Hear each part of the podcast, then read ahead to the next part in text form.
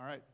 Well, thank you so much for joining us. This is actually the last Sunday school in regard to the uh, Real Hope core values that we established as an elder team on an elder retreat. And uh, blessed to share this opportunity uh, also with Paul Weavers, who will be teaching gospel transformation. And then I will be uh, leading us in kingdom focus. So before we dive into that, Uh, if you'll bow your heads with me, I'll open us up in prayer. Heavenly Father, I just thank you for this time that you've given to us this morning. Thank you for the leadership of my fellow elders and just all the amazing men and women, brothers and sisters in Christ that we have in this church that have led us to this point. We ask that the Holy Spirit just speak through both Paul and I, that your words, that your truth may be shared this morning, and that we may feel just an encouragement and exhortation in doing these things, that this isn't just what we believe at Real Hope, but these are things that you've taught us to be the truth. And I just pray that uh, through the busyness of this week, that we can still our hearts and our minds, and that we can just focus on you all morning long as we worship you. We ask this in Jesus' name. Amen. All right, so uh, the, the first handout we're going to look at is the half sheet here, the Kingdom Focus. So the question is, what is Kingdom Focus? What do we mean by this? So this top paragraph is what we've condensed it down to, and then we're going to uh, take the supporting scripture uh, that, that we have for this, and then we're going to break it down for you a little bit. All right, so what is Kingdom Focus? While life in the local church body is important, it is also important to know that we are also a part of the larger body of Christ in the global church. The kingdom of God is much bigger than you and our local fellowship here, and we want to be a part of supporting gospel ministry all over the globe. We support church planting, both locally and abroad, and desire to support ministries that expand the kingdom of God throughout the world. God calls each of us towards living life in the kingdom and to partake in being a kingdom builder in the world. Each believer can uniquely carry out what God desires for them to do in the world to expand and invest in the kingdom. So the first piece of scripture that I'm going to take you to is Matthew six thirty-three. And really what we want to um, look at this scripture is, first off, what should be our first focus? So I'll give you just a moment to get to Matthew six thirty-three.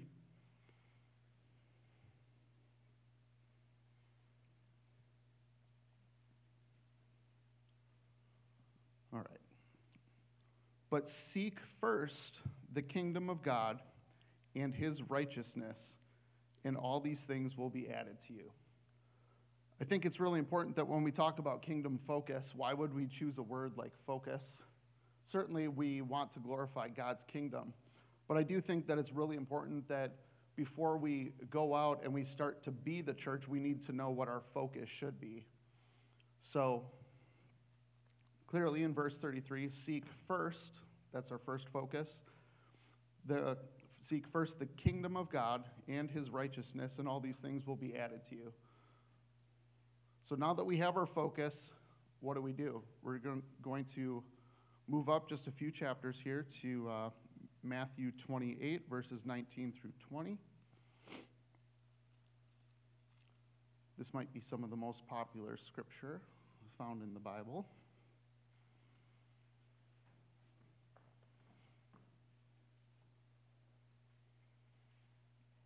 Otherwise known as the Great Commission.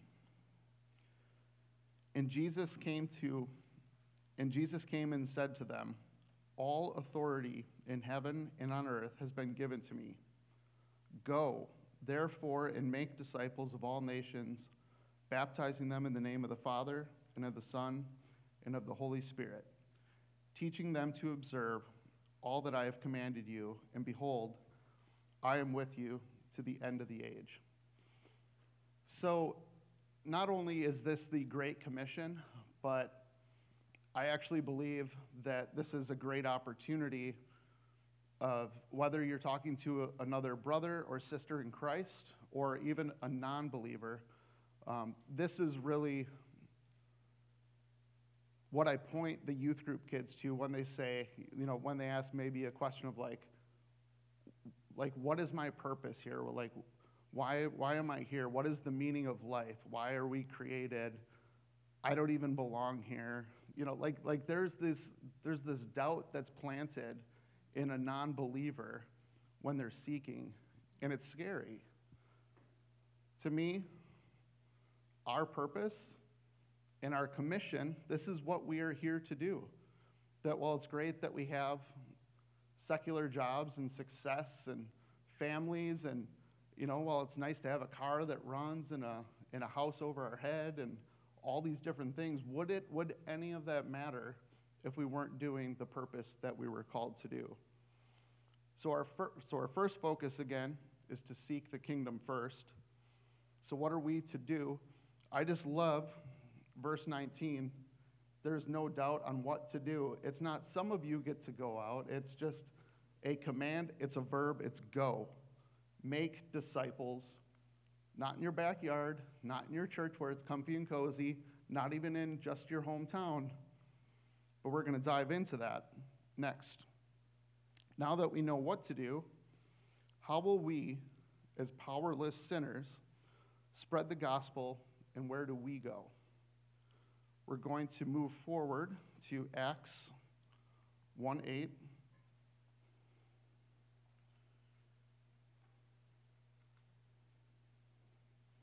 And I put the words in here. I'm, I'm sure that you saw them. Powerless sinners. That there's nothing that we can do on our own. That no matter how hard we personally look at the Bible, that we maybe just read the Bible, we understand what it says, there's one key ingredient that we need. So Acts one eight. But you will receive power when the Holy Spirit has come upon you, and you will be my witnesses in Jerusalem and in all Judea and Samaria and to the end of the earth. So again, us as powerless sinners, where are we gleaning our power from? Is it through us? Is it through our coffee? Mike, I love you, and I love P C Roasters. But where is our true power coming from that is going to make disciples? You will receive power when the Holy Spirit has come to you.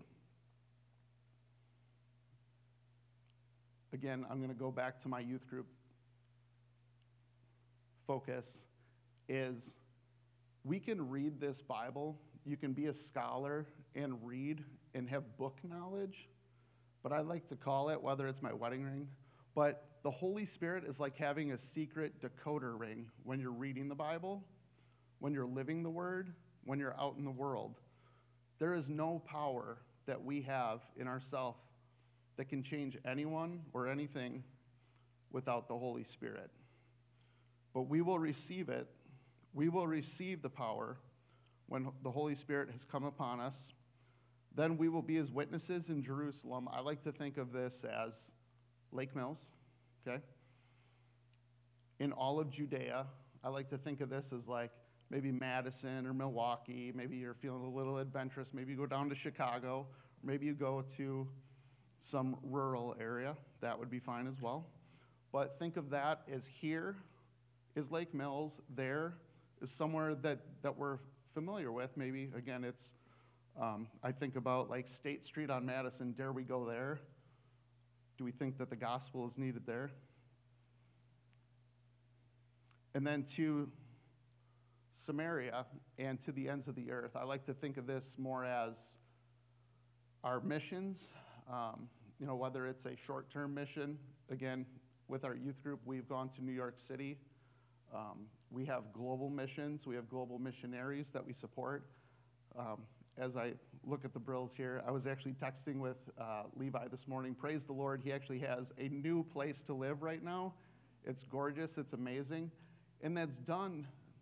We're going to get into that in just a moment here, but maybe you're not the one that's called for a long-term mission trip. Maybe you're called for a short-term mission trip. Maybe you're called to pray for these missionaries. Actually, we all are. But maybe you're called and your purpose is to support financially so that we can enable these missionaries to do their purpose that God has given to them. So I think it's really important that when we think about here, there, and far, we play a role in all three of those aspects. All right, let's move to Second Corinthians chapter five twenty. This just gives us a little bit more clarity.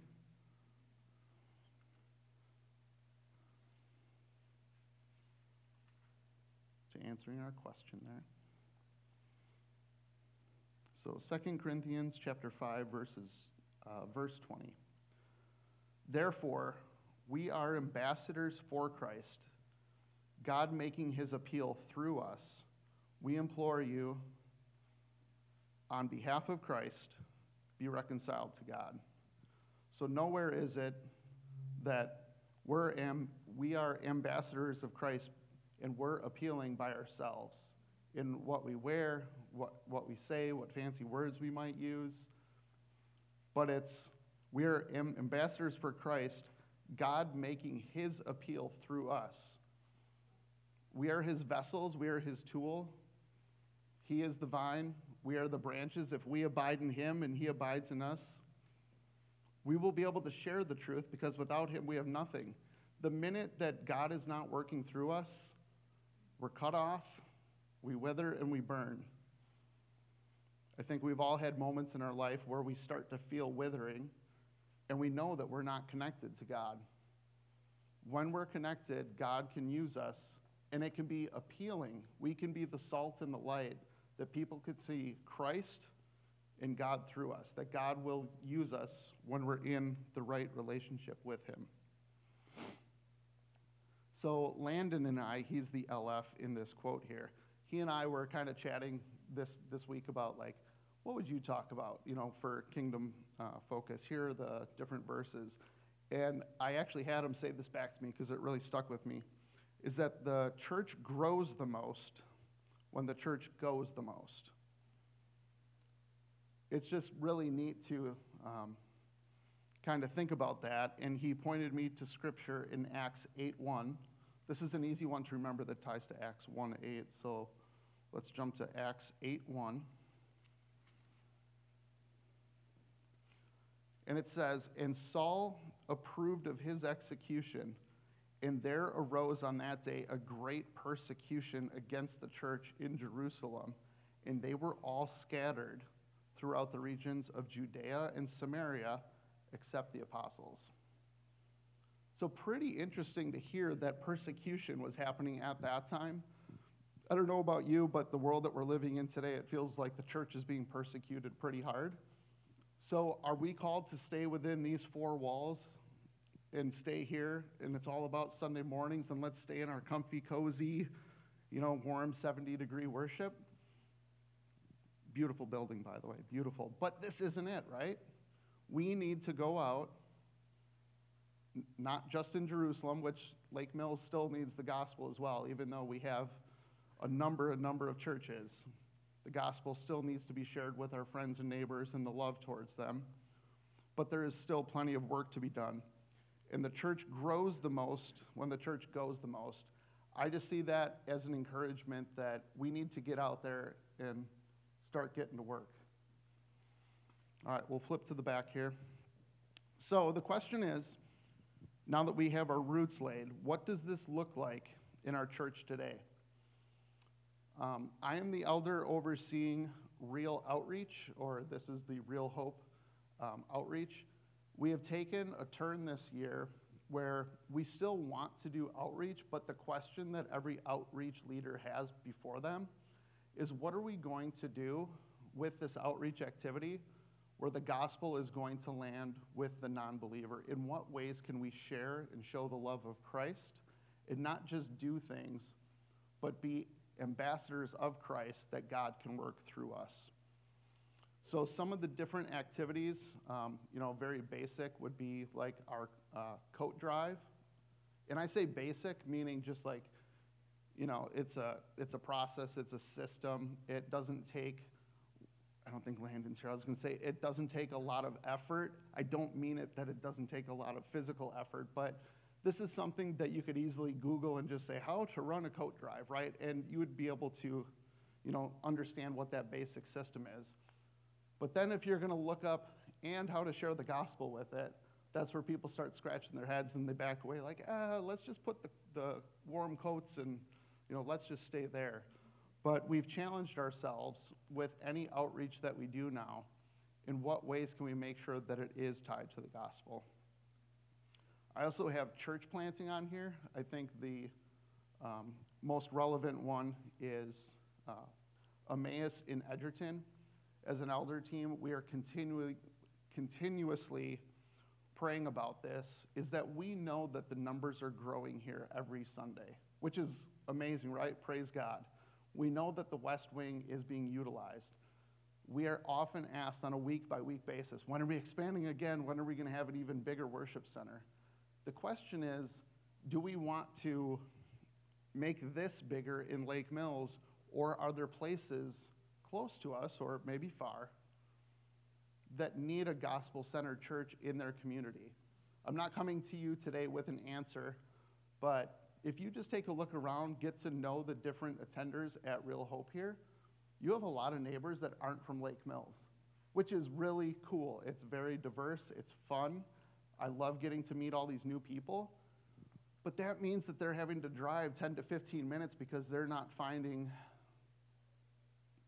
truth in their own community. So that's the question that we face is, what can we as a church do to help plant churches and make sure that we're rooted in the gospel, not just here in Lake Mills, but also in our surrounding communities?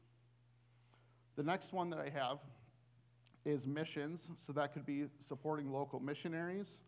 Um, maybe it's you stepping out in faith that God's been calling you and tapping you on the shoulder, that maybe you're our next long-term missionary. We're like, ah, God, not me, not me. That, that's the way that it always starts. And then all of a sudden that person takes that leap of faith and they said, God, this is in your hands. And guess what? You have a whole church right here behind you for that too. Or maybe it's a short-term mission trip. We're actually looking at a couple of different options as we speak right now over the next year. This last year was really hard with uh, the COVID re- restrictions and not being able to go out. We had to cancel uh, multiple short-term mission trips, or our missionaries weren't able to come back and visit us on the timeline that they wanted to, but we know who's in control. God is. I just want to take two, three minutes here to open it up and challenge you to think, what else could we be doing here as a church? As you think about this, yes. Is there a homeless population here in Lake Mills? That's a really good question. The answer, unfortunately, is, is yes. Um, that actually leads to one of the ministries that we've just launched and kicked off called Safe Families.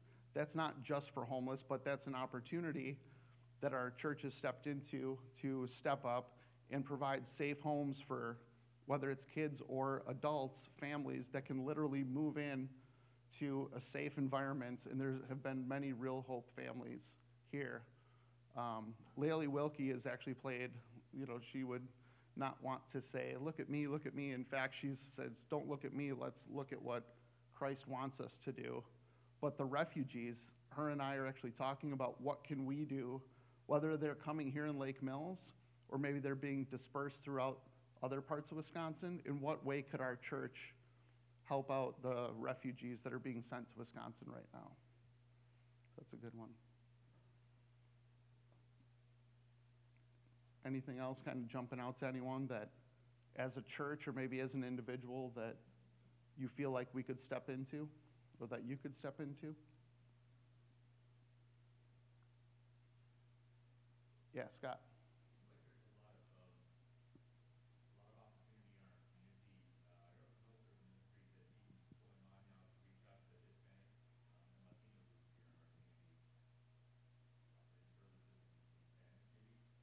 Yeah, we've we've actually talked about that too as an elder team, is our food pantry has been able to reach a different level in the community that the traditional standard food pantry here in Lake Mills hasn't been able to. And a few of those folks, um, we've handed out more Spanish Bibles than we have English. I'll just say it that way, which begs the question is, well, it's great to give them the word. Is there more that we could be doing for them? I think that's a really good question. I just want to move on to uh, James one twenty-two. This is something that really stuck out to me, is that let's be doers of the word, not hearers only, deceiving ourselves. I think sometimes as we're doers as well, or as we're hearers, we like to say things and say, well, Real Hope should do this, Real Hope should do that. Why doesn't our church do this? My question is putting it back on you. What are you doing about it? And how can we come alongside you? Is that don't point the finger at anybody else. It all starts with you. That's the conviction that I've had, is be a doer. I think sometimes being a hearer, there's this saying called the Monday morning quarterback, that after the Packers play on Monday morning, you're all talking about the Packers, like, oh, they should have done this, why they do that, they should have done this. That happens here at the church as well, is why are we doing this, why are we doing that? Be the church, be, be doers. And then I have it broken down into four practical ways as we wrap up here of how we can help have a kingdom focus. Number one, it starts with prayer, that God would open your eyes to always have a kingdom focus, mind and heart. Number two, here's the here, there, and far. Participate in local outreach at Real Hope or even in a community program. It does not have to be tied to the church for you to be the salt and the light. People can see Christ through you if you're connected to God, and you can be a part of a community program. Number three, partake in uh, church planning or other kingdom work, Edgerton, Madison, Milwaukee. And then finally, find a way to immerse yourself in missions for Samaria, or far, but for Samaria as well, through prayer, giving, or even going. So with that, I will turn it over to Paul, who is now going to guide us through gospel transformation.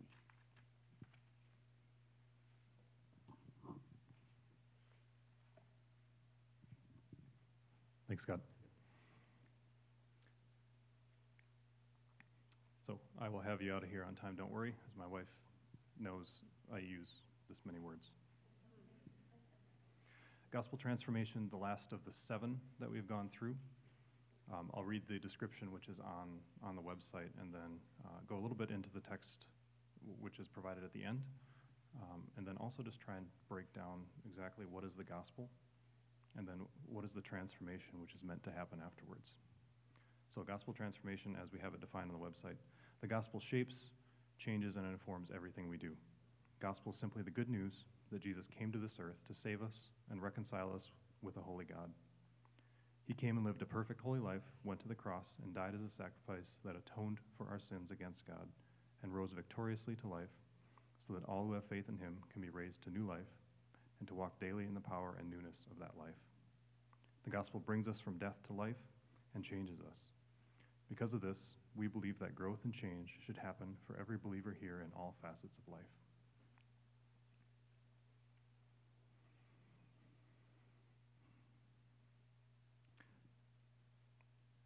I'm going to read the scripture which is listed there later, but I wanted to go down first um, to define the gospel.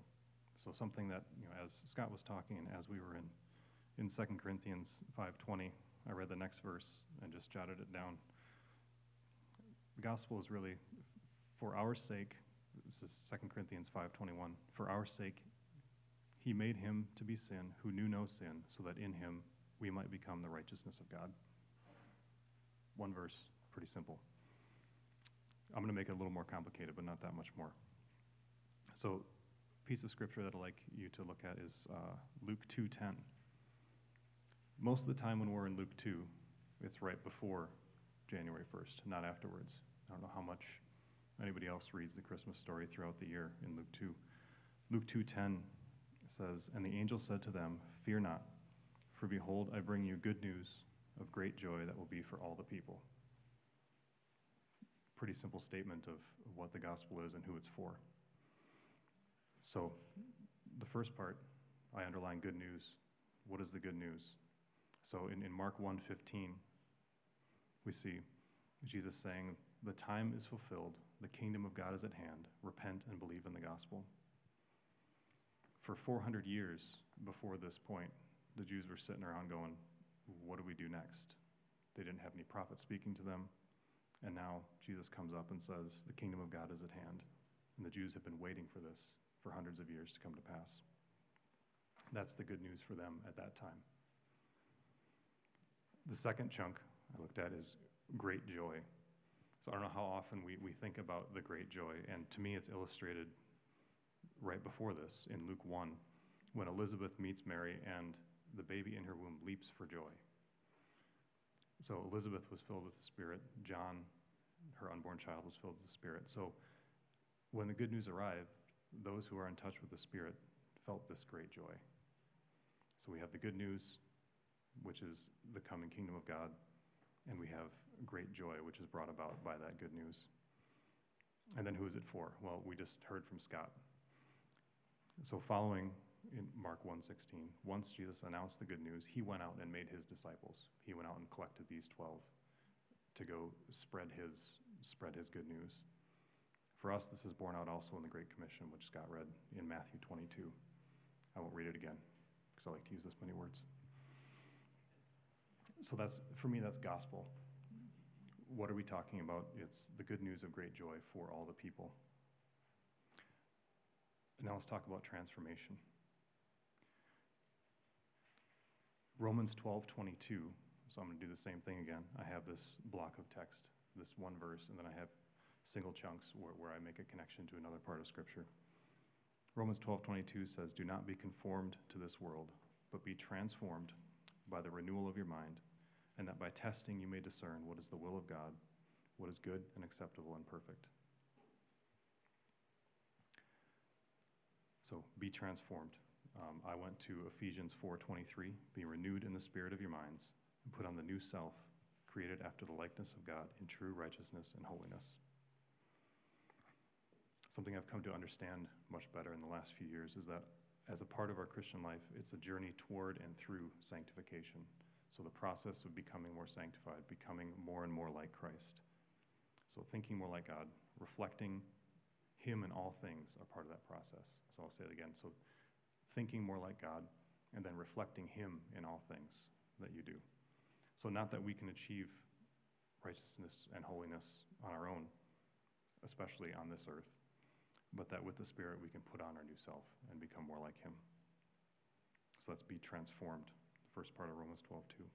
Second is the renewal of your mind.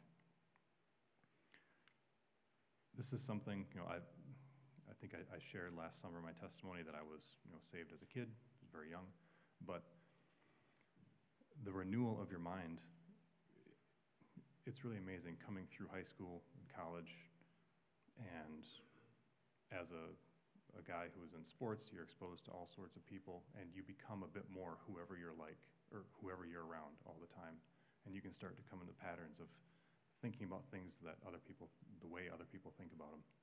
Or having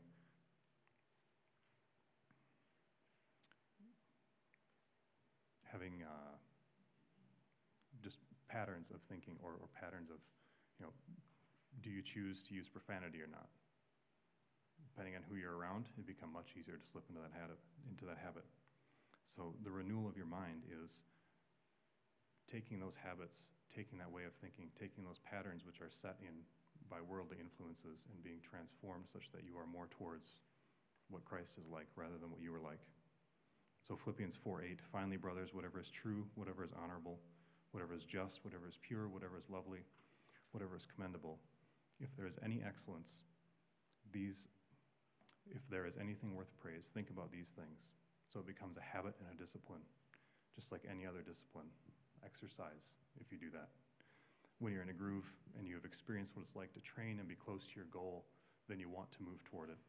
And you prefer not to fail. You, you prefer not to do the things that you don't want to do. So renewing your mind for me is closer to wanting to be righteous and holy and fulfilling that expectation.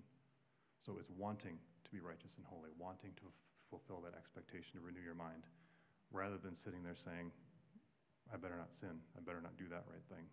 is I better press on towards this goal. For me, that's renewal of your mind. Finally, the last part of Romans twelve two, discern what is the will of God, what is good and acceptable and perfect. I'm going to go to Second Thessalonians now, two thirteen to seventeen. And since I'm flying through this, we can send out my notes and you can look at it later if you like. Second Thessalonians two thirteen to seventeen. But we ought always to give thanks to God for you, brothers, beloved by the Lord, because God chose you as the first fruits to be saved through sanctification by the Spirit and belief in the truth. To this he called you through our gospel so that you may obtain the glory of our Lord Jesus Christ. So then, brothers, stand firm and hold to the, hold to the traditions you were taught by us, either by our spoken word or by our letter. Now may our Lord Jesus Christ himself and God our Father, who loved us and gave us eternal comfort and good hope through grace, comfort your hearts and establish them in every good work and word. So really, all I wanted was that last sentence, establish them in every good work and word, but I wanted the rest of the context along with it. So when you, when you are in the will of God, called through the gospel of Jesus Christ, we have our hearts established in every good work and word. So it's not just in our mind what we're thinking about, how we know how to act, how to love each other. It's that our hearts are set in that way through the gospel. Referencing James one nineteen to twenty-one, I didn't know Scott was going to read James one twenty-two. James one nineteen to twenty-one is, know this, my beloved brothers, let every person be quick to hear, slow to speak, and slow to anger. For the anger of man does not produce righteousness of God. Therefore, put away all filthiness and rampant wickedness, and receive with meekness the implanted word, which is able to save your souls. So part of this transformation, receiving the implanted word, and not doing it with pride or with accomplishment, but receiving it with meekness, and that implanted word is able to save your souls. And finally, whatever is good and acceptable and perfect, I go to um, Galatians five twenty-two to twenty-three. The fruit of the Spirit is love, joy, peace, patience, kindness, goodness, faithfulness, gentleness, and self-control. And against such things, there is no law. So what can you display as a reflection of gospel transformation? Which is important that it's not self-transformation. There are certain things in that list that I'm good at, just by nature. There are certain things that I'm not good at. But I have to recognize that my self-transformation won't be sufficient. So for me, my first conclusion, then I have some bonus questions. Uh, is that the gospel is the continual good news of Christ coming for us, continually interceding on our behalf, continually serving as propitiation for our sins, and finally justifying us in our relationship with the Father.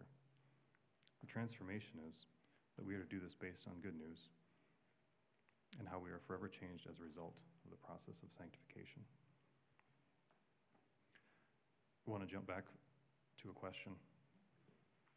If we're not being transformed by the gospel, what are we being transformed by?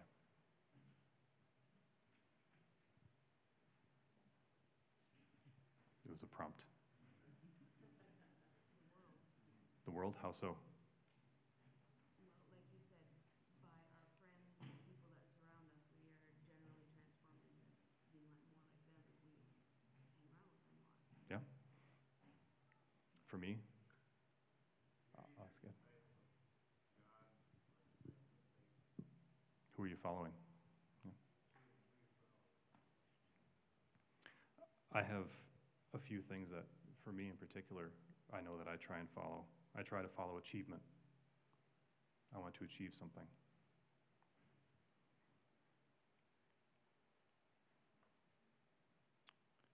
So how does it look when you're being transformed by one of these other forces compared to being transformed by the gospel?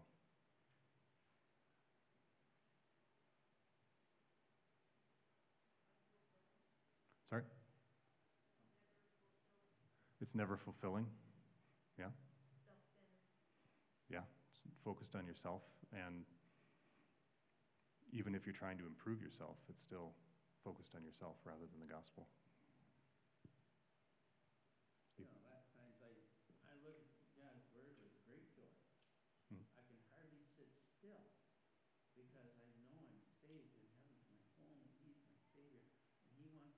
Intimate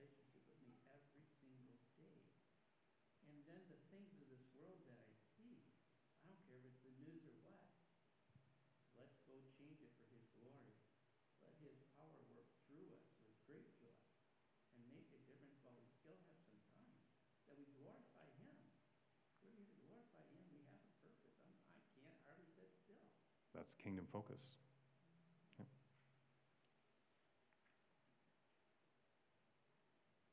Bill. Yeah. Yeah, that's probably a good thing I could have touched on. Yeah. Running away from fear or seeking pleasure. Two big things. That's the end of my didactic message. So I'd, I'd probably just close us in prayer and then release myself to go get my kids and anyone else who has kids to get them as well.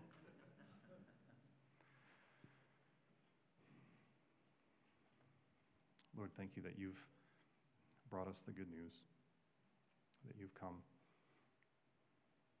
to redeem us from our sin, and that we get to live life with you because of that. Thank you that we have this group where we can learn, we can grow, and then go out and focus on your kingdom. We love you, Lord. Amen.